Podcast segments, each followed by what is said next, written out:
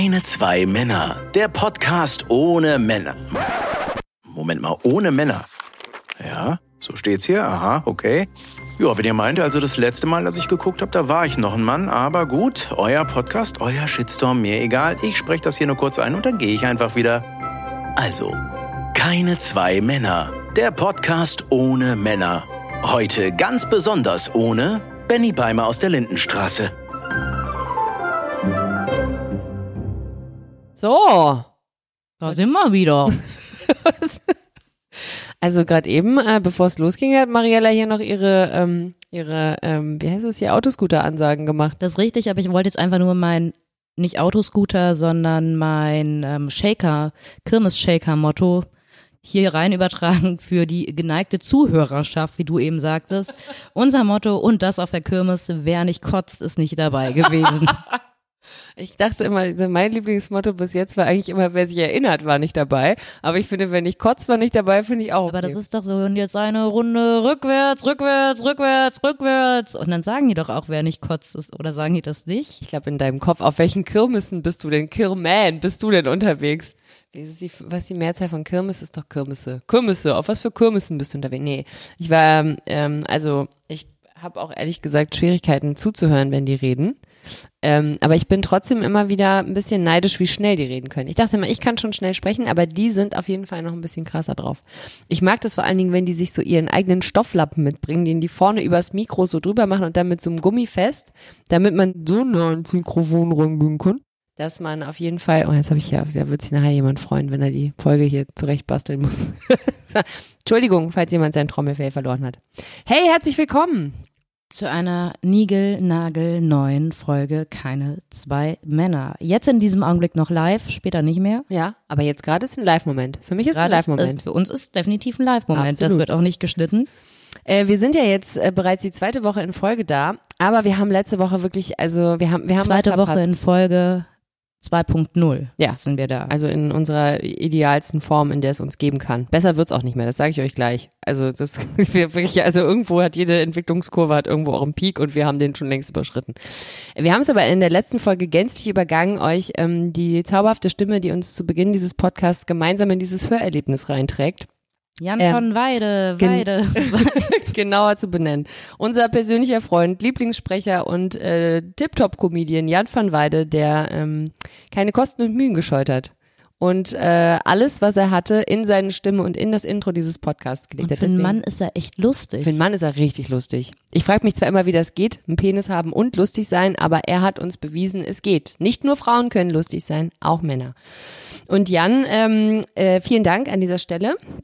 Ähm, wir hoffen, viele Auf Folgeaufträge ähm, werden dich ereilen und du wirst zu allen Nein sagen, damit deine Stimme auf ewig nur uns gehört. Wobei wir sagen können, also für den Fall, dass ihr Jans Podcast nicht kennt, weil der Jan hat nämlich selber noch einen Podcast, wenn man so eine Stimme hat, muss man auch einen Podcast haben, machen wir jetzt einfach mal ganz kurz ähm, schnell Werbung, weil Jan und David Kebekus, der auch lustig ist, auch erstaunlich, ne? Zwei lustige Männer, ähm, haben nämlich auch einen gemeinsamen Podcast. Lass hören heißt der, den könnt ihr euch auch mal anhören. So, jetzt haben wir genug Werbung gemacht. Vielen Dank, Jan. Ähm, Jan hat euch ja gerade mitgeteilt, dass die heutige Folge vor allen Dingen unter völligem Ausschluss von Benny Beimer aus der Lindenstraße ähm, stattfindet. Und das haben wir zum Anlass genommen, um ganz kurz nochmal drauf einzugehen, ähm, dass wir hoffen, dass unsere Zuhörerschaft alt genug ist, um zu wissen, wer Benny Beimer eigentlich ist. Weißt du, weißt noch, wer Benny Beimer ist, ne? Du, Mariella ist ja auch noch blutjung, muss man alle Die Lindenstraße hat äh, wirklich war Integrationshilfe für meine Nonna. Die hat das jeden Sonntag geguckt und dann verstanden, was Deutschland bewegt. Und immer wenn ich bei ihr war, habe ich natürlich mitgeguckt. Also für mich ist Benny Beimer auch ein bisschen dein Spirit Animal, weil der erste Satz seiner Figurenbeschreibung auf der äh, ARD-Seite, wo man ihn immer noch, auf der WDR-Seite, wo man ihn immer noch findet, ist vom braven Sohn über den aufsässigen Teenager bis hin zum engagierten Ökorebell. Will ich eine öko Nee, aber wenn man Öko jetzt einfach mal austauscht und einfach nur Rebell draus macht, ich finde, dann, dann wird's schon was. Der hat über 500 Folgen dieser Serie gespielt und ich glaube, der war ungefähr zwei, als er angefangen hat. Also ich glaube, du kannst dann ja auch gar nicht mehr, das gehört dann ja dazu, der hat das wahrscheinlich für seine echte Familie gehalten, also nicht im Kopf, sondern so vom Herzen. Nein, also wirklich. Wir könnten Christian Kamann heißt der Ich habe Schauspieler. mir eine echte Mama und Mutter Beimer. Ja. Aber war nicht Mutter Beimer unser aller Mama so ein bisschen? Wenn er ein schlechtes Zeugnis nach Hause gebracht hat, echte du lieber Mutter Beimer gezeigt? hat er immer so ein bisschen überlegt. Und wenn seine Mutter halt irgendwas verboten hat, hat er gesagt, bei Mutter Beimer durfte ich das aber. Wie hieß die nochmal? Die Schauspielerin. Ja, komme ich noch drauf. Egal, wir haben das auch jeden Sonntag geguckt. Aber ich glaube, ähm, Mutter Beimer war so ein bisschen eher die Mutter meiner Mutter anstatt meine Mutter. Weil die damals schon Die war alt, ne? Ich Die war- als Kind, also nein, Ja. wahrscheinlich war sie es nicht, aber ich habe uralt, steinalt war die. Marie-Louise Marian, jetzt fällt's mir wieder ein. Ich habe nicht gegoogelt. aber ich glaube, du hast recht. Ja, Marie-Louise Marian. Äh, die haben auf jeden Fall 1971 hat der angefangen. Der war ab der ersten Folge dabei. 71. 71? Ja. Wie alt ist der denn? Na, der wird jetzt 50 wohl, habe ich mir äh, aus dem Internet sagen der war doch lassen. der Kleine, der hatte denn nicht noch einen Nee, das war, glaube ich, der Große. Das war Ach, der das war Große, der dann gab es noch einen kleineren. Äh, Benny und dann habe ich auch wieder vergessen. Aber die haben ja auch so, die waren dann auch, der war, der hat als Kind dann angefangen, dann war der irgendwann Teenie, dann war der so ein junger Erwachsener. Der hat auch, glaube ich, danach nochmal in irgendeiner, irgendeiner Fernsehserie. Ich hab's vergessen. Egal. Wie geht's dir, Mariella? Ja, Ja. ja, geht soweit. Also es ist, Janine und ich waren gestern essen und haben Mhm. dabei Wein getrunken und ich musste jetzt leider feststellen, dass ich anscheinend eine Weinallergie habe. Ich halte das ja wirklich für Quatsch. Du warst dabei, als diese Nase immer zuer und zuer wurde und ich bestimmt fünf Taschentücher Du hast aber auch ganz oft das Wort Histamine, Histamine, Histamine gesagt. Vielleicht ist das auch so ein bisschen, also aber nicht im Dunkeln vorm Spiegel. Das weiß ich ja nicht. Hm. Vielleicht bist du ins Bad gegangen da kurz, hast äh, hast Licht ausgemacht, hast dich im Kreis gedreht und hast, was passiert denn, wenn man im Bad vorm Spiegel im Dunkeln was sagt? Ist das was Gutes? Bloody Mary. Naja, aber das ist doch was irgendwas Gruseliges. Ja, Bloody Mary ist, glaube ich, nichts Gutes. Okay, und was Wenn du kann das man im Dunkeln vorm Spiegel dreimal sagst, dann? dann kommt sie. Also für mich war das bis jetzt immer so ein tomatenartiges Getränk mit so einer Hm, Selleriestange tja. drin. Und Wodka. Ist das ein Synonym für Periode? Oder hatte ich einfach nur eine wirklich langweilige Kindheit, wenn ich nicht weiß, was das ist? Ist das so ein Meuchelmorde-Ding oder was? Bringt Also es ist so um? eine, so eine, so eine Gespensterfrau. Ja, ja. Und dann bringt die dich um, ja. Ja, toll, fantastisch. Okay. Und wenn ich jetzt, sagen wir mal, keine Ahnung, weißes Einhorn, weißes Einhorn, weißes Einhorn sage, kommt ein weißes Einhorn und wir können gemeinsam über den Regenbogen reiten. Oder es spießt dich auf. Und wenn ich jetzt weißes Pony sage, mit ganz weißes, liebevolles Pony ohne Gewaltfantasie, weißes, liebevolles Pony ohne Hast Gewaltfantasie. du die ähm, Ghostbusters gesehen, wo die Nein. sich quasi selber aussuchen können, wer sie umbringt und dann denkt einer, sagt einer von denen, ich denke an irgendwas ganz harmloses, ganz harmloses und dann kommt der Marshmallow-Mann und macht die platt. Echt? Ja. Ah. Das heißt, meine Lehre aus den Ghostbuster-Filmen der 80er ist also, alles kann dich platt machen, Ja. wenn der Plan dahinter steht. Okay, aber ich würde trotzdem mich lieber weniger gruseln wollen. Wobei, das haben wir jetzt gerade, bevor wir diese Aufnahme gestartet haben, hat Mariella zum zweiten Mal innerhalb von 24 Stunden mich darauf hingewiesen, was ich, was passiert, wenn, wenn einer von uns beiden als erstes stirbt. Gestern Abend beim Essen sagte sie, wenn ich als erstes sterben sollte, soll ich bitte als Eichhörnchen zurückkommen und nicht als irgendein Insekt. Und äh, gerade eben hat sie gesagt, wer, je nachdem, wer von uns beiden stirbt, kann sich den Schädel des anderen dann in die, in die Schublade stellen lassen, so wie damals Goethe und Schiller. Und ich frage mich ehrlich gesagt, was mit dir nicht stimmt, wenn du dir so viele Gedanken über, ich habe das Gefühl, mein Ableben machst. Irgendwie weiß ich nicht, aber irgendwie habe ich das Gefühl, du denkst, ich sterbe zuerst und wahrscheinlich auch relativ bald. Weißt du bin was, was ich mir nicht unserer weiß? Sterblichkeit einfach bewusst. Und musst du du bist ein bisschen älter als ich. Ja. Wir sollen nicht so lange Vorgeplänkel machen, deswegen mache ich jetzt Vorgeplänkel mit Inhalt. Hinführung auf die Folge. Du bist ja krass. Ah, Die Folge hat ja eigentlich schon angefangen. Eigentlich ist ja alles die Folge. Das- nicht wahr? Wenn man es philosophisch betrachtet, ist ja alles nichts und nichts ist alles. So, was wolltest du sagen? Janine, was wolltest du als Kind werden? Mm, Musical-Darstellerin. Was? Mhm. Das wusstest du schon immer? Ich war mit neun bei Starlight Express und dann wollte ich unbedingt Musical-Darstellerin werden. Das hat sich erst geändert, als ich die Aufnahmeprüfung an der Musicalschule bestanden hatte und im ersten Semester war und dachte, was ist das für ein Scheißjob? Das geht ja, geht ja wirklich gar nicht. Aber bis dahin wollte ich immer Musical-Darstellerin werden. Ja, ist super boring, ich weiß. Ist aber auch super nervig, man macht an der Schule nicht so viele Freunde, weil man ständig in der ersten Reihe im, im Orchester sitzt und im Chor und in so eine Tanz-AG und immer so mit dem Arm auf dem Tisch. Kann ich bitte Oliver Twist spielen? Bitte, bitte, bitte, bitte. Das war, ich war nicht so beliebt, übrigens. Das tut mir leid. Aber Ja, mir nicht, das Oliver Twist ich- am Ende? Ich war Oliver Twist, ja. Ja, dann guck, dann war hat ein weiblicher gelohnt. Oliver Twist und hat mir äh, vor Lachen auf der Bühne in die Hose gepinkelt, vor Publikum. Da war ich zwölf. Frag mal, wie lange es gedauert hat, bis ich das Trauma. Bis heute nicht, wer sich wundert. Aber ähm, genug Fetischgeschichten. Worauf wolltest du hinaus? Das weißt du doch. Wir haben überlegt, wie wir, wir wollten über Arbeit reden. Mhm. Und ähm, Janines Vorschlag war, dass wir die Folge Arbeit nervt nennen. Mhm. Und mein Vorschlag war, dass wir die Folge Arbeit ist scheiße nennen. Mhm. Und weil Mariella heute Bestimmerin ist, heißt die Folge Arbeit ist scheiße und nervt. Ich dachte noch, vielleicht wäre eine, ein Alternativtitel, desto mehr Kicker, desto weniger eigenes Leben. Desto je mehr Kicker, desto weniger eigenes Leben. Ja, das versteht man am Ende der Folge. Ah, okay, alles klar. Also schreibt euch den Satz auf, weil ich habe ihn auch nicht verstanden. Aber ich bin gespannt auf die Auflösung. Daran merkt man, dass du nie in einem Startup gearbeitet hast. Oder in daran einer merkt man, dass ich nie gearbeitet habe. Wahrscheinlich nichts daran. Nee, habe ich tatsächlich nicht. Nein, es ging, oder wie ich drauf gekommen bin, warum ich drüber sprechen will, es gibt ja diesen einen, diesen einen bestimmten Satz. Mhm. Such dir eine, eine Arbeit, die du liebst und du wirst nie wieder Tue, arbeiten. Nee, tue, was du liebst und du wirst keinen Tag in deinem Leben mehr arbeiten müssen. So ein Scheiß. Ja, mhm.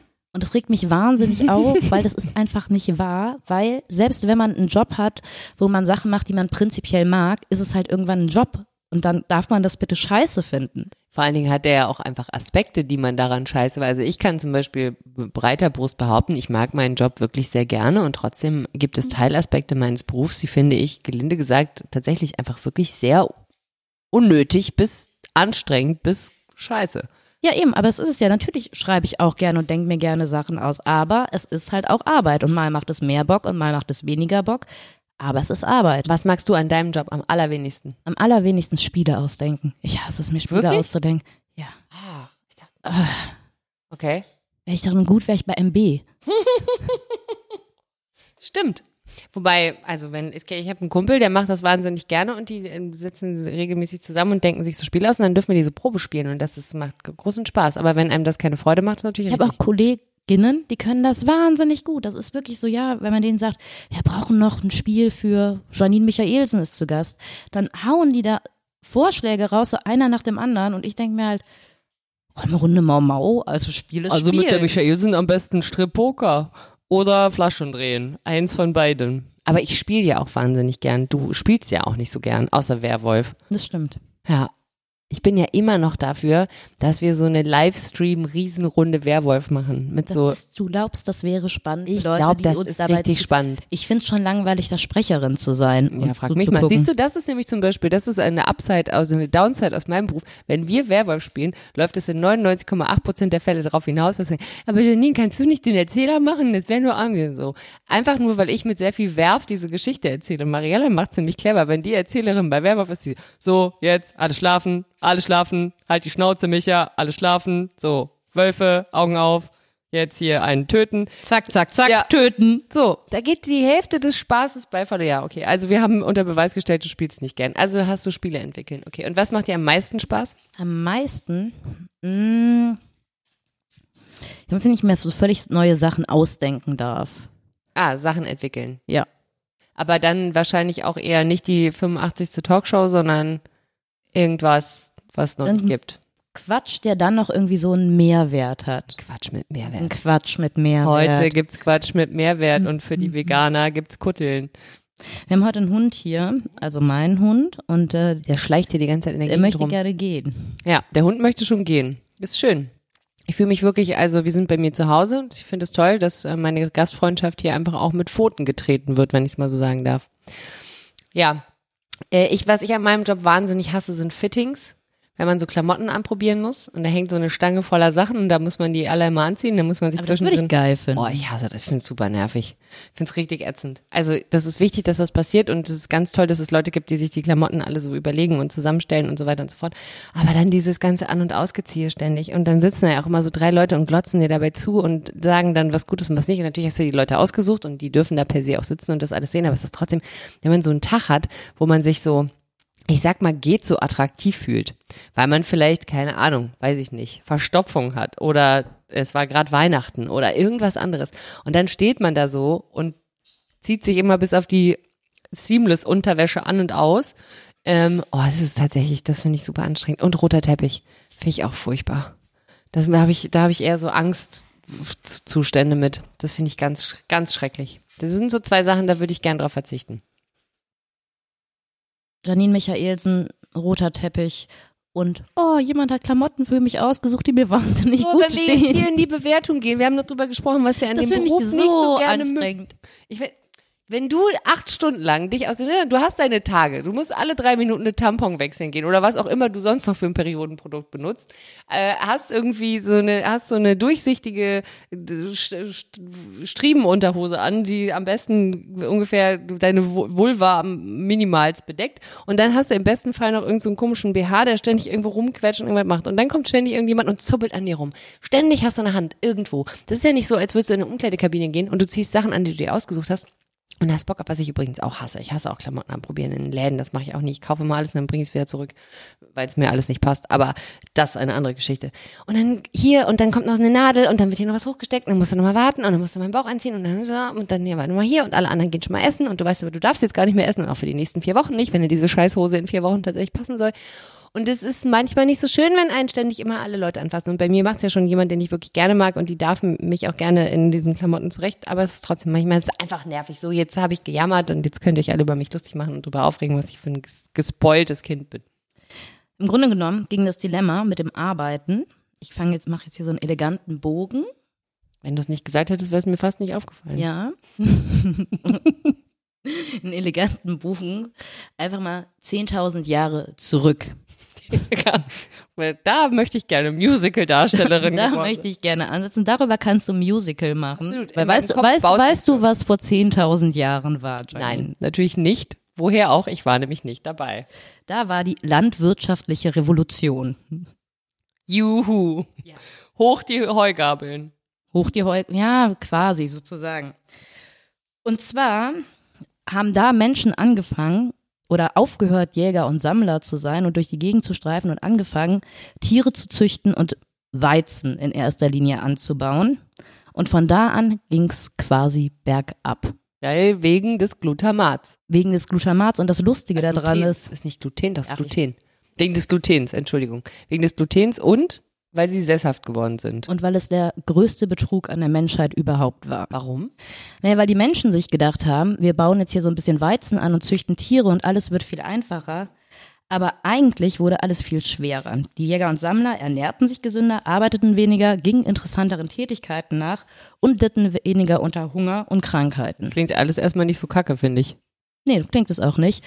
Aber wie so oft, wie zum Beispiel auch bei E-Mails, dachten die Leute, wenn wir jetzt anfangen, hier Weizen anzupflanzen und dann müssen wir nicht mehr wandern und durch die Gegend ziehen, dann machen wir es uns ja viel leichter. Das hat halt zu einseitiger Ernährung und Langeweile geführt.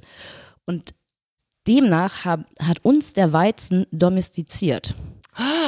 Ich wusste Und doch. jetzt kommen die ganzen Glutenunverträglichkeiten. Ich merke, da ist was ganz Payback. Großes. Das ist Payback, ja. Nach So. all den Jahren, ja, wehrt sich der Körper. Zehntausend Jahre später schlägt die Menschheit zurück. Also ist eigentlich der Weizen der, der, der Keim allen Übels. der Keim, alles, die Keimpflanze, alles üben. Perfekt, haben wir das geklärt? 17 Minuten, kürzeste Folge der Zeit. Bis zum nächsten Mal. Tschö. Nein, aber da hat's halt angefangen, dass der Mensch nicht nur angefangen hat, so für sich ein bisschen sich zu versorgen, rumzusammeln, sondern bewusst zu arbeiten in der Hoffnung, davon mehr zu haben. Aber eigentlich wurde alles beschissener und weniger frei. Mhm, okay. Ja, gut. Aber da waren ja auch, ich sag mal, also ich meine, wenn man die These von am Anfang nimmt, dann ging es ja da quasi nicht darum, such dir was, was du liebst und du wirst nicht mehr einen Tag in deinem Leben arbeiten müssen, sondern such dir was, was deinen fetten Arsch zu Hause bleiben lässt und bau Ja, aber die Menschen haben angefangen, für den Weizen zu arbeiten. Oh, der Weizen ist durstig, wir müssen Wasser für ihn herantragen. Aber machen wir das nicht jetzt eigentlich alle? Ja. Arbeiten wir nicht alle für irgendwas? ja. Und ist es gut? Also ich finde es sehr grandios. Also- ich lieb's ja. Ich finde das Konzept super. Wenn du mich fragst, ich wäre ein sehr schlechter Sammler und noch ein schlechterer Jäger und auch eine schlechte Sammlerin. Aber äh, nee, ich verstehe, wo du hin willst. Also das heißt aber, was die, also ich meine, das ist ja trotzdem aus eigenem Antrieb heraus passiert. Ja. Aber Gab's ich glaube, Menschen- weil man irgendwann, oder vielleicht, weil die das irgendwann nicht mehr nachvollziehen konnten, die Menschen früher, dass das ein Riesenfehler war und irgendwann konntest du nicht mehr zurück. Das ist so wie mit E-Mails schreiben. Ist wie mit E-Mails hast du ja auch erst gedacht, oh, das erleichtert wahnsinnig viel. Aber das tut es ja gar nicht, weil jetzt kriegst du eine E-Mail und dein Gegenüber erwartet ja eigentlich schon, dass du bitte zeitnah zurückschreibst. Früher konnte der gar nicht kontrollieren, wann der Brief angekommen Das ist aber eh eine Frage, ne? Also da finde ich, da kann man auch nochmal spezieller drauf eingehen, ne? Diese Kontrollierbarkeit von Kommunikation, dieses, diese, ich habe das ja irgendwann alles ausgestellt, diese ganzen Lesebestätigungen und sowas. Aber diese zwei blauen Haken bei WhatsApp, wie viele Gespräche ich geführt habe mit Leuten, die sich darüber aufgeregt haben, dass man irgendwas gelesen, aber nicht darauf geantwortet hat. Es gibt ja Zeiten, in denen finde ich Briefverkehr ja durchaus das war ja schon auch eine schöne Sache, auch ein bisschen romantisch und irgendwie nicht so nicht so kontrollierbar. Da war man ein bisschen mehr noch darauf angewiesen, dass die Postkutsche keinen Platten hatte, wenn die versucht hat, die Pergamentrolle zum Hause deiner Angetrauten zu bringen, um den Heiratsantrag zu übermitteln oder die Zwangsräumung oder was man sonst noch so zu kommunizieren hatte damals.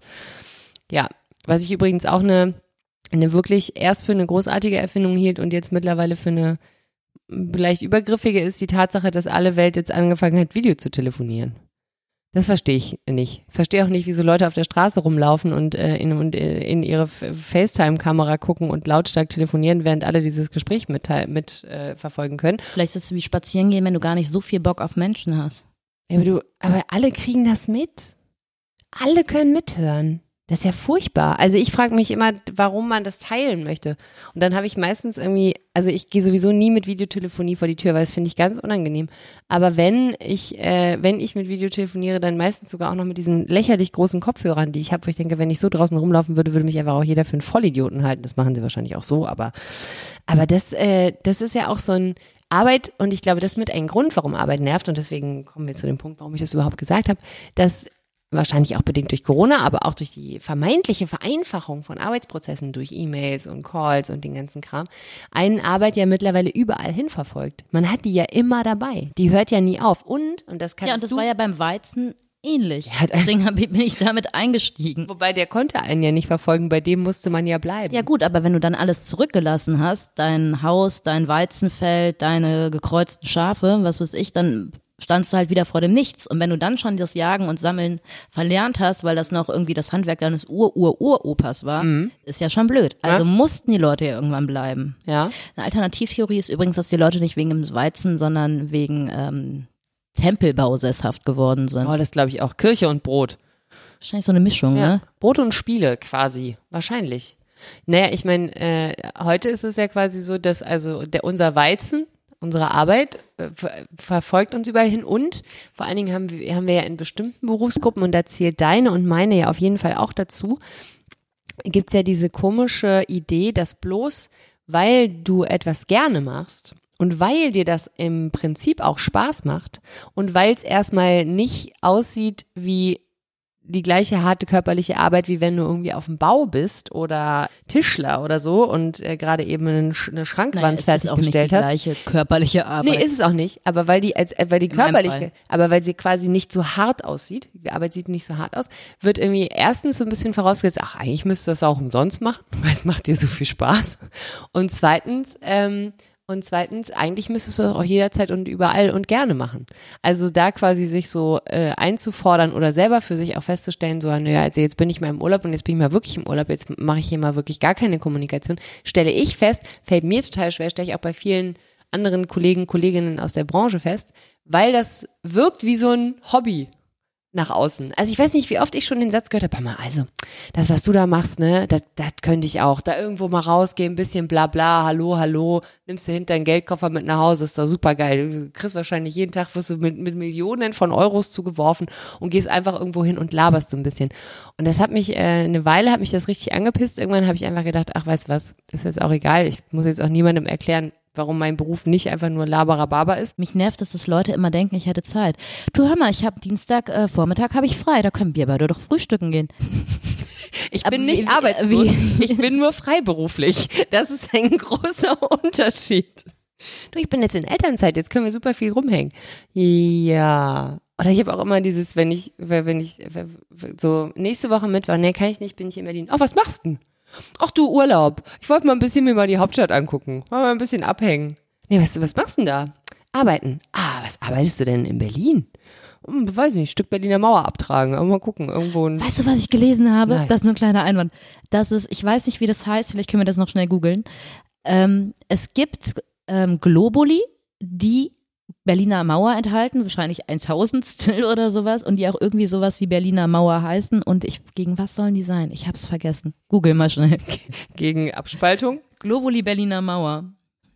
Äh, Ja, Berliner Mauer jetzt auch homöopathisch. Ähm, warte, ich muss erst die Cookies äh, äh, abwählen. So. Blabla T-Online, das ist auf jeden Fall ein Küsse. Laut Meldung soll die Helios Homeopathic Pharmacy, der Hersteller dieses Homöopathikums, 500 Präparate in die ganze Welt verkauft haben. Bla bla bla bla bla bla bla. Die Mauerstücke werden pulverisiert, verdünnt und entsprechend potenziert. Angeboten wird das in üblicher Arzneiform wie Tabletten und Globuli, aber auch als Mundspray. So, jetzt habe ich immer noch nicht raus. Murus Berlineses oder so. Und Murus, wogegen ist das? Ähm, die verdünnten Brödel des antifaschistischen Schutzwalls helfen natürlich bei Trennungsängsten. Oh, weißt du, ey, wir haben auch manchmal haben wir es einfach auch nicht besser verdient. Wirklich, jeder, der dafür Geld ausgibt, soll richtig, richtig tief in die Tasche greifen. Was ist denn da? Ich, du, ich kann hier auch äh, vorne ähm, mal kurz hier auf in den Park gehen, mal so ein paar Pflastersteine äh, zerschreddern und mal gucken, ob ich damit vielleicht. Murus Berlinensis, würde ich sagen, heißt es. Ich weiß es aber nicht. Das ist halt auch ein Beruf, ne? Sich so eine Scheiße ausdenken und Menschen übers Ohr hauen. Wo ich jetzt so noch Dreck denke- verkaufen. Hm. Aber wenn es machst, vielleicht hast du auch Gewissensbisse. Ich glaube nicht. Ich glaube, wenn Ich glaube so übrigens nicht, dass die Leute zwingend mit Absicht Menschen bescheißen. Ich glaube, teilweise denken, glauben die das auch selbst. Ja, und ich glaube trotzdem, es gibt auf jeden Fall Menschen, die mit Absicht und absoluter Vorhersehbarkeit Menschen Natürlich. bescheißen. Aber gut, bei Globulis weiß man nicht genau. Also ich meine, da hört man ja, das ist ja genau das Ding, du kannst ja den Leuten da nicht in den Kopf gucken, ne? Aber das ist auf jeden Fall ein Globuli äh, äh, oder beziehungsweise Homöopathiepräparate-Entwickler in das ist bestimmt auch ein Job, ob man das studieren muss. Ähm, Naja, Steinmetz, du dafür nicht studieren. Steinmetz, so. Vielleicht Konditor, weil bisschen viel mit Viel Zucker. mit Zucker, stimmt. ist viel Zucker drin. Zuckerbäcker. Zuckerbäckerei. Oh. Ich studiere Zuckerbäckerei. Hier sind die Smarties, hier sind die Bonbons. Was wolltest und du denn eigentlich werden? Als Charlies Schokoladenfabrik ist auch die Globuli-Ecke. Stimmt. Da hinten.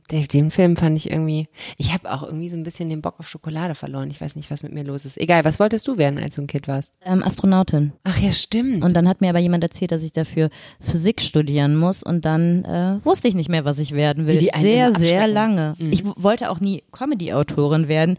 Ich bin tatsächlich irgendwie ganz dreckig in diesen Beruf das reingerutscht. ist ja auch kein wirklicher Beruf, Mariella, machen wir uns mal nichts vor. Das kann ja jeder sich mal Deswegen hinsetzen kann ich jeden Dienstagmorgen frühstücken. und mal drei Witze aufschreiben. Ge- Gestern noch, gestern noch Fips Asmus ein Abo äh, verlängert und äh, direkt mal nochmal eine Bewerbung schreiben an, an die äh, witzigsten Werbespots der Welt. Jeder von geschickt. uns hat ja wohl so ein Witzebuch zu Hause. Oh. Du, manchmal habe ich das Gefühl, je nachdem, was man so sich so anguckt, der eine oder andere, der zitiert wirklich sehr gerne noch aus diesen Witzebüchern. Das scheint gut zu funktionieren. Was glaubst du, ist ein Aspekt an deinem Beruf, der Menschen überraschen würde, wenn sie hören würden, dass das dazu gehört? Hm. Ich glaube, die meisten Menschen über wären überrascht, wenn sie wüssten, wie wenig ich eigentlich zu melden habe. In diesem Beruf. Also, wie viele Leute mir meine Texte, Ideen, was auch immer genehmigen müssen und darin Mhm. rumschreiben und rumändern, bis man die dann so, also natürlich auch nicht immer so im Fernsehen sieht, aber dass ich da so ein ganz kleines Fischlein, ganz so Ein ganz kleinen Fischlein. Ja, stimmt, je nach, je nach Produktion, mal mehr, mal weniger. Und je nach Position natürlich auch, ne? Je nachdem, wie hoch man in der Hackordnung sitzt. Aber klar, Ja, aber Sender. selbst als Head-Autorin war das schon, Ja, also Sender- da hatte ich halt den Sender, da habe ich mich gut mit denen verstanden, weil die super waren und das war natürlich gut, aber wenn die anderer Meinung als ich gewesen wären, Hätten sie dir das abgesägt. Ja. Ja, stimmt, das kann ich mir gut vorstellen.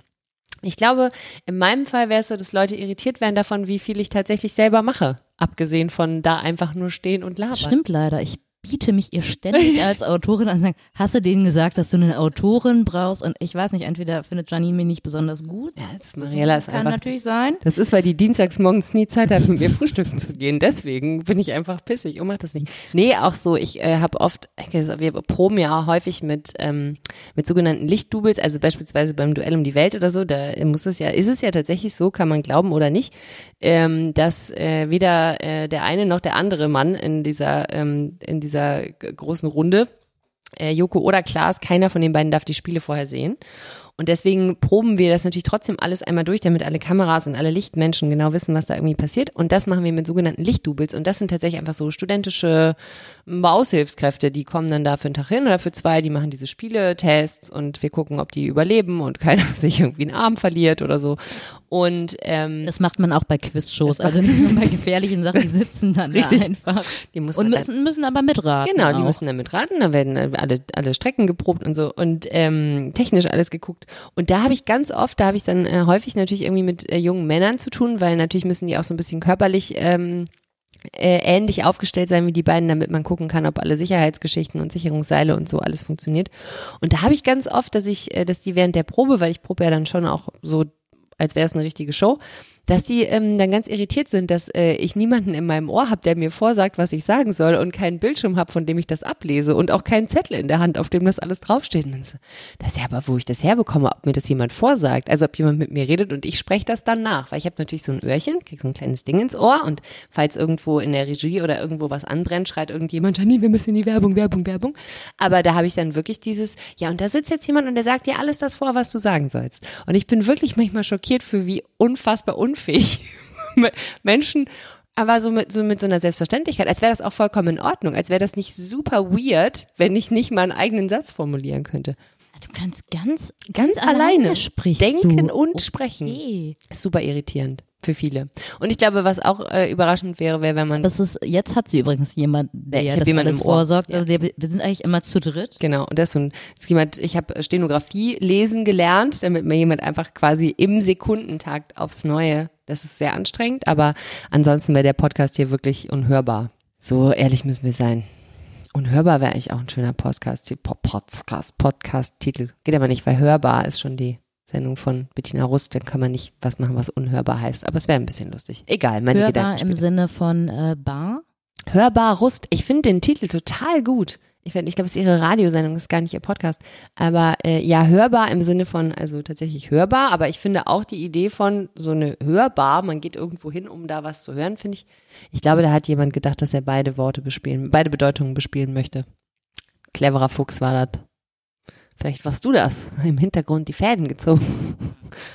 Aber bevor ich übrigens ja beim Fernsehen gelandet habe, war ich ja ganz, ganz klassisch in der Werbung und da kommt das nämlich jetzt mit dem Kicker. Ah, das der Eiswürfel, die Eiswürfelmaschine in meinem Kühlschrank war das, ist gerade. Super spooky. Ja, ich weiß, mach das, muss man nachts hier wach werden, wenn du das hörst.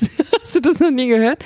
Ich habe so einen Kühlschrank, der hat so eine Eiswürfelmaschine, aber nicht so mit so einer Wasserleitung irgendwo, sondern der hat wirklich auf der Gefrierseite, hat der oben so eine Vorrichtung, da läuft wirklich dann Wasser in so einen Eiswürfelbehälter, das friert dann durch und alle paar Stunden, wenn das fertig durchgefroren ist, dreht sich in dem Kühlschrank automatisch dieser Eiswürfelbehälter und wird so auf Spannung gezogen, damit die Eiswürfel rausfallen. Und das klingt ein bisschen gruselig. Das hat die Mariella gerade gehört. Und hat sich ein bisschen Hat sich erschrocken gegruselt. und hat sich gefragt, ob sie vielleicht gerade eben vom Spiegel noch mal kurz dreimal Bloody Mary gesagt hat. ich bin sicher, dass ich das nicht gemacht habe, weil ich dafür viel zu viel Angst hätte. Da hab ich's gemacht. Aber dann wirst du getötet von der Bloody Mary. Hörst du das? Ja. Dein Kühlschrank, deine Bloody Ist Mary. gut, dass wir über meinen Kühlschrank reden. Das war schon lange ein Thema, was ich hier mal ansprechen wollte. Du wolltest sagen, du hast in der Werbeagentur gearbeitet. Ich habe einen schwarzen Mini gefahren und einen Rollkragenpulli angehabt. Das sind alle meine Stereotype, die ich kenne. Nein, nein. Ich habe da direkt nach der Uni angefangen, nachdem ich ja sehr lange und intensiv studiert Da habe. ging es so gut los und dann bist du so krass abgeschmiert. Mhm. Und da ist es zum Beispiel so, Bezahlung war mega beschissen. Dafür gab es aber alle, nee, zweimal die Woche gab es einen Obstteller und wir hatten, damit wir nicht krank wären, Kommst, kommst du jetzt wirklich mit Kickertisch? und einen Kickertisch. glaube es nicht. Ist das noch ein Ding? Macht man das noch, dass man Leute so ins Büro holt, weil man da einen Kickertisch hinstellt, an dem nie einer arbeitet, nie einer spielen kann, weil man ständig in irgendwelchen wichtigen Geschichten Ja, drin hängt? also ich habe da zumindest nie jemanden spielen gesehen. Und ich, nee, ich kann nicht zu viel darüber erzählen wahrscheinlich. Und auf jeden Fall waren wir aber alle Freunde da und deswegen waren jetzt Überstunden auch gar nicht so ein Problem, weil hey, wir haben da mit unseren Freunden abgehangen und dann so haben wir Sushi bestellt Das ist und wirklich einfach eine Frechheit. arbeiten wir doch gerne bis spät in die Nacht und wir durften noch ein Bier dann dabei trinken. Ja, und dann hat man sich, dann wird man so komisch reingelurrt in so eine, hey, das ist ja hier, und dann geht nämlich diese Work-Life-Balance-Geschichte los, die sich dann komplett auflöst, weil dann wird quasi dein komplettes Sozialleben, ist ja auch clever, an deinen Arbeitsplatz verlegt. Gerade auch wenn man jetzt so hingeht und sagt, hey, wir bieten jetzt hier noch so Yogakurse an und wir haben Peloton-Bikes im Keller und wir machen jetzt hier alle irgendwie und sonntags treffen wir uns alle zum Brunch und mittwochs ist After-Work-Bier und so. Und man lurt die Leute in so ein pseudo familiäres, soziales Miteinander. Ich habe mal bei H&M gearbeitet und ähm, da ist es wirklich so, äh, also erstens furchtbarer Job, wirklich furchtbar, furchtbar. Und da ist es wirklich auch fast so ein bisschen, du wirst echt in so eine Mitarbeiterinnenfamilie reingezogen. Und da war es auch echt so ganz am Ende, als ich gekündigt hatte schon, aber quasi noch den Rest des Monats weitergearbeitet habe. Da hatten, da hast du auch ständig solche MitarbeiterInnen-Meetings. Und dann gab es irgendwie so ein Meeting und da durfte ich dann nicht mehr hin weil dann interner besprochen worden sind und ich war ja kein Teil der Familie mehr. Und dann haben alle so komische Aufkleber auf ihre Namensschilder bekommen, alle, die, die bei dem Meeting waren, um sich auszuzeichnen, dass sie, das ist wirklich so ein bisschen sektenartig gewesen. Ich habe bei Lush gearbeitet. Ey, das ist so absurd, weil die sind natürlich da gerade, bei Ikea ist es wohl anscheinend ähnlich, da hat man eine, eine Kommilitonin von mir gearbeitet. Das ist echt so, da, da wird dir so eine Scheiße erzählt mit hier und Familie und wir kümmern uns umeinander und hier ist super supportive. Also als Aushilfe sowieso schon mal eh gar nicht, da gibt's gar keinen Support für gar nichts. Und dann war es auch einfach so, ich kann mich dran erinnern, dass irgendwann, äh, aber in, innerhalb der Familie musste man natürlich trotzdem sicherstellen, dass nicht aus Versehen jemand klaut. Das heißt, jedes Mal, wenn deine Schicht vorbei war, bist du rausgegangen und musstest auf so einen Zufallsgenerator hauen und wenn der ausgelöst hat, musstest du deine Tascheninhalte zeigen, damit sie sehen konnten, dass du nichts geklaut hast. Und irgendwann mal sind wohl irgendwie fünf BHs aus der Unterwäscheabteilung äh, abgehauen und dann mussten wir unsere Spinde aufmachen und dann sind die bei uns durch die Spinde gegangen und dann haben wir, äh, da ging es wirklich, also das war, das, also wo ich auch dachte, also so viel Familie sind wir jetzt hier anscheinend doch nicht, dass ihr uns doch allen zutraut, dass wir euch hier die Lager leer räumen. Das war auf jeden Fall, ein, das war eine weirde, so eine weirde Arbeit, das hatte ich auch vorher noch nie. Ich war auch das erste Mal so angestellt und danach auch nie wieder. Ich fand das, das war ganz schrecklich. Aber da haben sie auch so ein, hey, und jetzt hier Weihnachtsfeier und dann kriegt jeder so ein 2,50 Euro T-Shirt aus Bangladesch, damit der Teil der Familie, und dann wurdest du dazu angehalten, die Kleidung aus dem Unternehmen zu tragen, damit du ähm, für die Kunden und Kundinnen halt so ein stylisches Vorbild bist, dass sie sich so und hey und gehört zu uns. Aber es war so ein Brainwash-Laden, das war richtig absurd. Es war bei, Lu bei Lush genauso und da war es dann tatsächlich, ich bin da gekündigt worden, ein Tag vor Ende der Probezeit, weil wir waren, ähm, wir haben eine neue Chefin oder eine neue Geschäftsführerin bekommen und die ist zu uns in den Laden gekommen. Ich war da als äh, Werkstudentin. Auf jeden Fall ist die zu uns in den Laden gekommen, als wir gerade die Teilnahme am Lush-Fest in London gewonnen haben, weil wir der beste Newcomer-Shop waren. ja, sowas, sowas ist so krass. Und auf jeden Fall waren wir dann in London und dann sollte ich mit dieser neuen Chefin die von vornherein gesagt hat, dass sie mich nicht leiden kann und gerne hätte, dass ich gehe, in einem Zelt schlafen. Da hatte ich keinen Bock drauf. Heiß, in einem Zelt? In einem Zelt, weil am Laschfest wurde gezeltet. Mhm. Und dann wollte ich lieber mit meinen befreundeten Kolleginnen in einem Zelt schlafen und habe das auch gemacht. Und als sie mich dann rausgeschmissen hat, hat sie wirklich gesagt, und du wolltest beim Laschfest nicht mit mir in einem Zelt schlafen. Das finde ich so krass übergriffig, dass man Es ist halt vor allen Dingen, dass du deswegen jemanden rausschmeißen kannst, weil es halt eben, wie, wie du eben bei H&M auch sagtest, wir sind eine große, große Familie. Ja, aber wenn du dann von so einer machtgeilen Tussi einfach gekündigt wirst, ist das jedem scheißegal. Weil optimal war das für mich nicht so. Ja, das ist echt, also ich muss auch sagen, ich hatte wirklich coole Kollegen und coole Kolleginnen, ähm, aber ich fand das alles so, das war alles, das ist alles wahrscheinlich auch völlig harmlos im Vergleich zu, was mittlerweile irgendwie in verschiedensten Firmen abgeht. Aber diese Pseudo-Familie, die man da irgendwie kreiert und gleichzeitig ähm, bist du aber, wie du gesagt einfach sofort weg vom Fenster. Wenn jemand, der in der, wenn deine große Schwester quasi entscheidet, dass sie dich nicht mehr lieb hat, dann kann man dich halt irgendwie rauskicken. Wobei ich bin ja einfach, ich, fand das, ich wollte da unbedingt weg. Aber hauptsächlich halt einfach, weil ich keinen Bock mehr hatte, T-Shirts zu falten und 785 Euro Einkäufe entgegen, äh, äh, Retouren entgegenzunehmen, samstags nachmittags um 16 Uhr. Das war, ich war, das war wirklich, also das war, da habe ich auch viel gelernt in dem Job. Ich fand es eigentlich ganz geil, weil ich die Produkte mochte. Ich mochte meine Kolleginnen und ich fand es irgendwie so einen guten Ausgleich zum Kellnern, weil du tatsächlich dann auch sowas wie Urlaubstage und sowas hattest und bei Lasch wäre ich nicht am Arsch gewesen, wenn ich mir einen Arm oder einen Fuß gebrochen hätte. Ah. Bei Kellnern wäre ich da draußen gewesen. Ich weiß gar nicht mehr, was ich da für einen Vertrag. Ich weiß, ich war auf jeden Fall, das wäre in meiner Ausbildung gemacht, auch nur ganz wenige Stunden. Also so viel wie irgendwie ging. Aber ich, also ich fand das, ich wollte aber auch nicht mehr in so einem Klamottenladen stehen und dieses ganze Gedudel mit der Musik, wobei ich durfte in der Anzugabteilung arbeiten und das bei H&M erwartungsgemäß jetzt nicht die höchst frequentierteste Abteilung, wenn man ehrlich ist. Aber nee, ich habe auch lange Jahre gekellnert, das mochte ich auch irgendwie immer gern und ich bin auch im Nachhinein froh, dass ich so viel gekellnert habe, weil ich glaube, das bringt. Sollte jeder machen. Ich finde, das prägt den Charakter. Ich finde das auch. Kellnern ist gut. Also Ich es- bin wirklich froh, dass ich es nicht mehr mache. Mir wurde gesagt, als ich aufgehört habe, du wirst sehen, irgendwann wirst du die Gastronomie vermissen. Und äh, lieber Jörg, an dieser Stelle, falls du das hörst, nein, Nein, das ist bis never heute happened. nicht passiert. Mhm. Ähm, aber es war tatsächlich nicht so belastend und das hatte ich in der Werbeagentur oft, deswegen fahre ich als Freiberuflerin ganz gut. Wenn ich immer irgendwo hin muss, dann ist es nach spätestens drei Monaten so, dass mich das unfassbar belastet. Ich war bei der Werbeagentur, gab es so eine Treppe und bei einer Produktionsfirma, wo ich meine Zeit lang fest angestellt war, gab es auch so eine Treppe zu meinem Büro. Und bei beiden Treppen, weiß ich noch, wie ich davor stand und gedacht, ich will da nicht. hin. Ich will da einfach. Also noch nicht mal aus einem bestimmten Grund. So Leute waren nett, so Job, naja, Werbung geht so. Bei der Produktionsfirma war es echt okay. ja, und da bei der, Aber es war so, ich will auf keinen Fall immer, immer, immer wieder diese Treppe hochgehen und hier jeden scheiß Morgen sitzen Das ist müssen. lustig, weil dieses Treppenbild habe ich tatsächlich noch aus der Schule. Ich weiß, dass ich das so furchtbar fand, wenn ich so ein Jahr lang in den gleichen Klassenraum gegangen bin und dann musste man immer im Treppenhaus, weil man dann im zweiten Obergeschoss war, durch dieses scheiß Treppenhaus immer und immer wieder. Und ich habe auch gedacht, ich verfluche den, ich, äh, ich sehne den Tag herbei, an dem diese Treppen aufhören. Deswegen kann ich mit diesem Treppenbild sehr viel anfangen. Ich habe auch nie es ist ja das Schöne, das ist ja wirklich was, was ich an meinem Job auch sehr mag, dass man einfach ständig irgendwo anders ist und mit irgendwelchen anderen Menschen und trotzdem natürlich irgendwie mittlerweile so lange dabei, dass man viele kennt und sich über viele freut und mit vielen gerne wieder arbeitet. Ich nicke gerade zustimmen, Ja. weil ich das genauso sehe. Also Ja. so, wie ich ihn mir jetzt eingerichtet habe, den Job. so dass wir dienstags morgens ähm, endlich brunchen gehen können. Ähm, und äh, und ich habe es aber lustigerweise im Theater nicht gehabt. Ich habe eine Weile Theater gespielt und dann auch wirklich so sechs, sieben Shows die Woche. Und da war es so, da, da bin ich, also irgendwann hat mich die, äh, hat mich das Stück genervt. Natürlich so nach einem Jahr, wenn du immer dasselbe spielst und immer dieselbe Rolle, dann ist es irgendwann auch so ein bisschen. Aber da bin ich äh, tatsächlich über- überdurchschnittlich lange sehr, sehr gerne hingegangen. Und ähm, und ich gehe auch immer noch wieder gerne in Fernsehstudios. Ich mag das, wenn man da ankommt. mag das auch. Ich mag das einfach, Dieses wenn man Molton. da ankommt. Ich mag den Den ganzen Molton. Molton, der da hängt und dann riecht es auch mal so ein bisschen muffig und aber irgendwie Ist auch kalt, nicht, aber aber es irgendwie ist kalt, es ist muffig, kommt mal rum, das ist richtig schön. Nee, aber ich mag das. Ich gehe ich gehe auch gerne ans Set. Ich gehe auch gerne so an, an, an so was ich das ah, was ich nicht mag so gerne ist, wenn man so EB-Drehs in der Stadt machen muss, wo man so Leuten mit dem Mikro gegenübersteht und sagt, entschuldigen Sie, haben wir einen kurzen Moment Zeit für einen kleinen das mag ich nicht. Das muss ich aber auch zum Glück sehr lange nicht mehr machen. Vox Pops nennt sich das. Vox Pops. Da bin ich, ähm, da bin ich auch äh, dankbar, dass das äh, mittlerweile dann doch we- weitestgehend an mir vorbeizieht.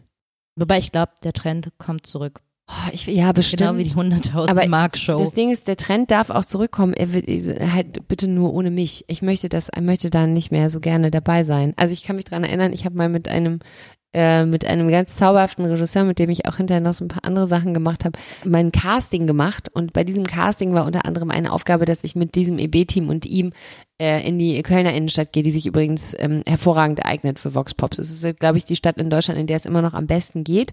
In anderen Städten wirst du einfach wirklich nur noch richtig dumm angeflaumt. Aber weil die das wissen und weil die gerne, glaube ich, Medienhauptstadt bleiben wollen. Also nicht die, sondern wir. Ja. Wir, wir hier in Köln. Kann ja nicht sein, dass das jetzt alles hier Berlin sein Nee, die wird. Berliner, das ist auch einfach keine gute Stadt dafür, weil da ist die Resonanz ist, ich sag mal, durchwachsen. Aber ich mochte das auch schon in Köln immer nicht. Und zwar, ich finde es gar nicht schlimm, mit den Leuten zu reden und da die was zu fragen. Das, warum ich das so hasse, ist der Moment, wo ich auf die zugehen und die ansprechen muss, weil ich Angst habe, dass die Nein sagen. Und ganz viele sagen auch Nein. Wenn, ich habe auch gesagt, wenn ihr mir die Leute vorher besorgt und die schon Bescheid wissen, dann spreche ich die gerne an. Aber ich möchte nicht diejenige sein, die fragt. Und wenn dann jemand vorbeigeht und Nein sagt, dann fühle ich mich persönlich abgelehnt. Kann ich verstehen. Und das ist ein ganz unangenehmes Gefühl. Und deswegen mag ich nicht so gerne Voxpops. Als ich noch Ehrensenf gemacht habe, haben wir irgendwann eine Weile einmal die Woche so eine Straßenumfrage gedreht. Boah, und ich habe wirklich, es war für mich jedes Mal körperlicher Schmerz, wenn ich diese Folge drehen musste. Über, ich weiß nicht, aber anderthalb Jahre bestimmt. Ah.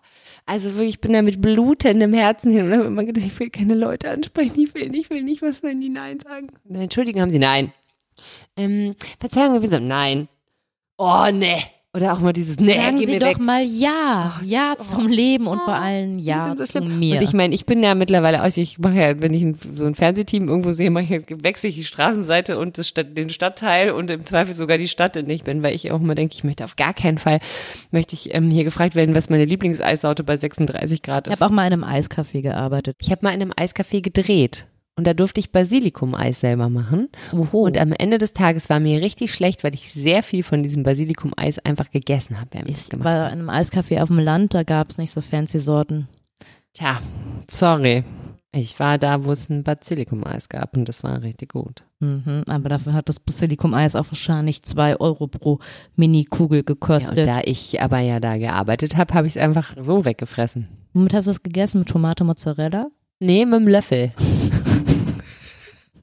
äh, ich habe mal eine Weile äh, die beste Klasse Deutschlands. äh, Das war ein ganz schöner Job. Da habe ich ähm, habe ich immer die Gewinner, das, die, die Gewinnerklasse, die so einen Klassenwettbewerb gewinnt, darf in eine europäische Hauptstadt fahren.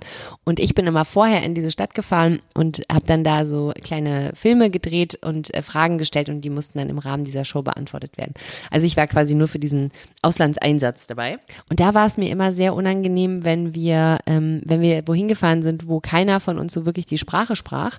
Und wir mussten, weil das Kinderfernsehen war, mussten wir, ähm, mussten wir so äh, ich musste auf Deutsch die Fragen stellen, die haben in ihrer ähm, Muttersprache geantwortet und ich musste wissen, was die Antworten auf Deutsch weiterfragen, weil deren Antworten wurden quasi gedubbt, also da hat jemand drüber gesprochen und du hast aber mit jemandem gesprochen und du redest Deutsch und der redet mit dir Griechisch und du antwortest auf Deutsch und es kommt, sich, kommt dir wahnsinnig unhöflich vor, weil du einfach komplett ignorierst, was der sagt und einfach davon ausgehst, dass das schon stimmen wird, was der macht.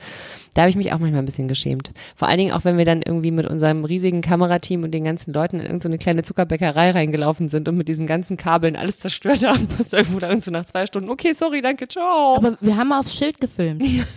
Ja, da hat ja vor allen Dingen auch so eine kleine äh, griechische Zuckerbäckerei ganz viel von, wenn die im deutschen Kinderfernsehen mal kurz. Aber das war toll. Ich mochte den Job. Ich, ich mag meinen Job schon wirklich auch sehr gern. Ich konnte schon auch wirklich viele tolle Sachen machen. Oder mich ähm, auch halb umbringen. Das habe ich auch schon gemacht, aber alles in allem macht es schon auch echt Bock. Aber ich glaube, man wäre überrascht, wenn man mitkriegen würde, wie anstrengend das manchmal ist. Ich mag meinen Job auch gerne, aber nichtsdestotrotz, um nochmal zur Einstiegsthese zu kommen, als ich früher nur für mich oder ein bisschen fürs Internet mir Quatsch ausgedacht habe, Mhm.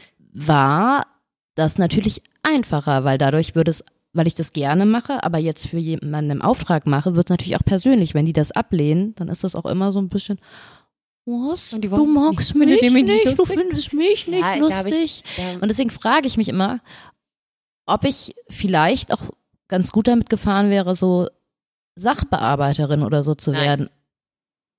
Einfach nein. Naja, eine Freundin von mir macht das, die war erst Flugbegleiterin und nachdem dann äh, im ersten Corona-Jahr ihre Fluggesellschaft pleite gegangen ist, ist sie jetzt Sachbearbeiterin und die sagt, Maria, das ist eigentlich ganz geil. Ich gehe dahin, mach meinen Scheiß, gehe nach Hause, hab damit nichts mehr zu tun, es ist mir total egal, ich muss am Wochenende nicht arbeiten, ich werde nicht schlecht bezahlt, ich muss mich da, Ich, nichts also, Persönliches steckt in diesem Job und deswegen Ja. ist das cool. Ich verstehe das schon. Ich habe äh, so bestimmt Nein gesagt, nicht weil ich nicht verstehen kann, warum Sachbearbeiterin ein wirklich guter Job sein kann, sondern weil SachbearbeiterInnen beschäftigen sich mit Menschen und deren Sachen und ähm, da ich weiß, dass, dass ähm, Menschen äh, aller Launen und ähm, aller Auftritte dann bei dir am Schreibtisch landen, äh, hätte ich das Gefühl, das hätte auf jeden Fall den, äh, andere Downsides für Dann dich. würde ich den abgelehnt Stempel da Siehst du? einfach Und genau das ist der Punkt, weil du nämlich da, da kannst, du kannst es nämlich gar nicht trennen. Dafür hängt einfach viel zu viel Persönliches drin. Und ich, äh, ich kann das nachvollziehen. Ich meine, ich habe äh, früher, wenn ich so Auditions gemacht habe oder so, und dann sagt jemand Nein zu dir, der sagt ja Nein zu dir. Nein, du bist nicht das Richtige für diese, diesen Part, diese Rolle. Nein, du singst nicht so schön wie die. Nein, du hast nicht so gut getanzt wie die. Nein, du spielst nicht so gut wie die. Dann äh, hat das sehr lange gedauert, bis ich gelernt habe, das nicht persönlich zu nehmen, weil es nicht zwingend immer ein besser oder schlechter, sondern manchmal einfach auch ein nicht passend ist. Aber ich kann verstehen, man nimmt das natürlich mit. Und ich meine, auch das Feedback auf die eigene Arbeit wird, geht einem natürlich näher. Wenn irgendjemand, weiß ich nicht, wenn du bei der Bank ähm, Kredite äh, bewilligst und irgendjemand hat sich ein Haus gebaut und postet ein Foto davon im Internet, dann juckt dich das relativ wenig, ob das Haus schön oder hässlich ist und ob die Community das mag.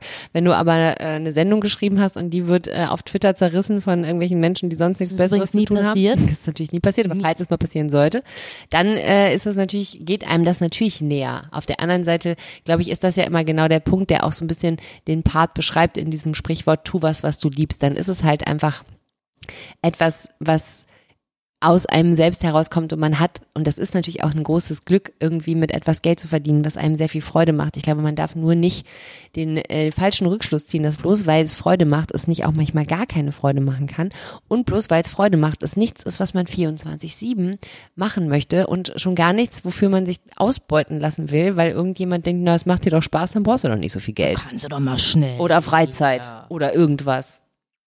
So, hast du das nicht? Doch, du, das hast du, ähm, das, das, das war doch auch noch so ein, so ein Aspekt dieser Geschichte, dass man, dass man jetzt so langsam feststellen kann, dass äh, aus deiner Generation der WerbetexterInnen und Werbe, alle anderen Menschen, die Werbung machen, um dann mal so eine plakative Branche zu nehmen, war das doch auch so ein Ding, dass man ich kannte ganz viele Werber, die, ähm, also ich sage Werber, weil das waren alles Männer, die sich kaputt gebuckelt haben, nächtelang irgendwelche Patches vorbereitet für irgendwelche Nägel oder Schrauben oder was auch immer man da gewinnen kann, wenn Nägel. man damit macht. So, ähm, und wo nie, da gibt's keine Überstunden, da gibt's keinen äh, kein äh, Ausfall, da gibt's keinen, weiß ich nicht was, aber wehe, du lieferst nicht, dann ist richtig, richtig krass Alarm und es geht den Leuten psychisch scheiße, weil sie einfach äh, das Gefühl haben, sie performen nicht, obwohl sie eigentlich die ganze Zeit kurz vorm Burnout stehen. Na, ich bin halt, ähm, also es war auch nicht so richtig meine Branche. Ich war da nicht lange. Ich habe irgendwie den Job angeboten bekommen, weil meine Facebook-Postings so lustig waren. das ist kein Witz. Ähm, und habe dann gedacht, naja gut, ich habe jetzt wirklich lange studiert, ohne irgendeinen vernünftigen Abschluss, also doch, ich habe einen Bachelor gemacht. Ähm, dazu sage ich jetzt nicht nein, aber das war nicht meins, Werbung. Und dann bin ich äh, schwanger geworden und dann war, das ist in der Werbebranche keine gute Idee. Nicht nur in der Werbebranche, habe ich mir sagen lassen. Ja, wobei jetzt, Mittlerweile ändert sich das, aber mittlerweile ändert aber sich die ja waren auch. persönlich beleidigt. Das Erste, was sie gesagt haben, war, na, jetzt kannst du ja gar nicht mehr an Pitches teilnehmen und Überstunden machen. Und ich hatte das relativ früh gesagt, weil wir damals einen Kunden verloren haben und wir wussten alle, es werden Köpfe rollen. Und dann dachte ich, es wäre eine super unangenehme Situation, wenn ich mich da hinsetze und die sagen, sorry Mariella, wir müssen dir leider kündigen und ich dann sage, ah nein, ich fürchte nicht, weil ich bin schwanger, also bin ich da früh hingegangen. Und es war ja so, als ob ich dann gesagt hätte, nee, Entschuldigung, ich bin jetzt acht Stunden hier, ich arbeite acht Stunden, ich darf keine Überstunden machen, ich gehe jetzt nach Hause. Hätte ich natürlich nicht gemacht, hätte ich mich auch nicht getraut. Aber irgendwann würde ja ein Kind da sein und dann würde ich tatsächlich sagen müssen, sorry, die Tagesmutter will gleich nach Hause oder die Kita macht zu, ich müsste dann mal los. Und dann hätte ich wahrscheinlich, wäre ich einfach, ja, ja, dann findet man hätten die mich gekündigt. Ja, ich finde es schon abgefahren und ich finde ehrlich gesagt, also wenn ich, auch wenn ich glaube, dass es nach wie vor in vielen Branchen immer noch ein Problem ist und auch wenn es nicht mehr so plakativ ist, weil man es anders begründen muss, weil natürlich rechtlich die Situationen sich ändern, ist es aber ja trotzdem so, dass man äh, lange immer noch ver- versucht hat, Arbeit als Quality Lebenszeit zu verkaufen, allen Menschen in allen Branchen. Ähm, außer denen, in denen einfach äh, knallhart äh, der der äh, arbeitende Mensch die Regeln macht. Das ist dann meistens in der Selbstständigkeit so. Aber ich habe das Gefühl, so Auch die Selbstständigkeit findet im Kapitalismus statt. Das heißt, du bist können wir das bitte auf ein T-Shirt drucken. ähm, aber mittlerweile ähm, finde ich, also abgesehen davon, dass sich natürlich auch die die Situation rund um um so Elternschaft und Mutterschutz und Schwangerschaft und sowas so ein bisschen dreht, ähm, ist es doch aber auch so, dass irgendwie die das Bewusstsein darüber, dass die Lebenszeit nicht eins zu eins deckungsgleich mit der Arbeitszeit sein kann, doch auch was, das, das schlägt sich doch auch nieder, oder? Menschen sind doch mittlerweile gar nicht mehr bereit zu sagen, ich kampiere am Wochenende im Büro. Vor allen Dingen die jungen Menschen habe ich gelesen ähm, auf Facebook. Da hat sich irgendwie, da Daniela, wurde mir mal die Plattform wechseln, wirklich. Was ist denn da los? Das Twitter und Facebook ist momentan dasselbe, überall ist schlechte Stimmung. Nur auf Facebook ist meine Familie. Ähm, Das lass mich kurz sacken, das kommt als Untertitel auf das T-Shirt. nein, aber da weiß ich nicht, da war so eine Schlagzeile. Ich habe die Welt nicht abonniert, aber trotzdem, wenn die Themen haben, wo die denken, das würde mich interessieren, wird mir das so in die Timeline gespült. Dann hat sich irgendein Chef über den über die neue Generation aufgeregt, die jetzt in die Arbeitsmärkte drängt, die nämlich nicht bereit ist, ihr Leben für einen Kicker zu opfern, sondern sagen, wenn ich Bock habe auf Kicker, dann mache ich das lieber in meiner Stammkneipe privat. Oder ihr zahlt mich gut genug, damit ich mir einen Kicker zu Hause hinstellen kann. Ey, Und big das finde ich eine gute Finde Entwicklung. ich richtig gut. Ich finde es richtig gut und es sollten alle durchziehen. Wir sollten das auch durchziehen. Also gut, je nachdem. Aber das, ich finde solche Sätze, wie du die gerade gesagt hast, mit ich hätte mich auch nicht getraut, nach acht Stunden Arbeit zu sagen, ich gehe jetzt, ähm, wäre schon ganz geil, wenn die aussterben würden. Insofern legen wir alle unsere Hoffnung und alle Verantwortung, wie das unsere Generation gerne macht, einfach auf die Menschen, die sich aktuell in den 20ern befinden. Sorry, ey, wir haben euch die Welt als Schundhaufen zurückgelassen, aber wir wären euch super dankbar, wenn ihr unseren maroden nicht, Arbeitsmarkt ich revolutioniert. durfte kein Haarspray mit Ich FCKW-Zeug nicht. benutzen und nur Deo-Roller. Also ich habe meinen Beitrag durchaus geleistet. Ich hatte einen Deo-Stift, das fand ich das Allerschlimmste. Ich musste so einen Deo-Stift benutzen. so ein, so ein weißes Schmierzeugs, was man sich so unter die Achseln geschmiert hat. Und ich habe auf dem Weg hierhin gesehen so ein Plakat, wo hier Lützerath muss bleiben. Diese mhm. Garzweiler Abholzungssachen.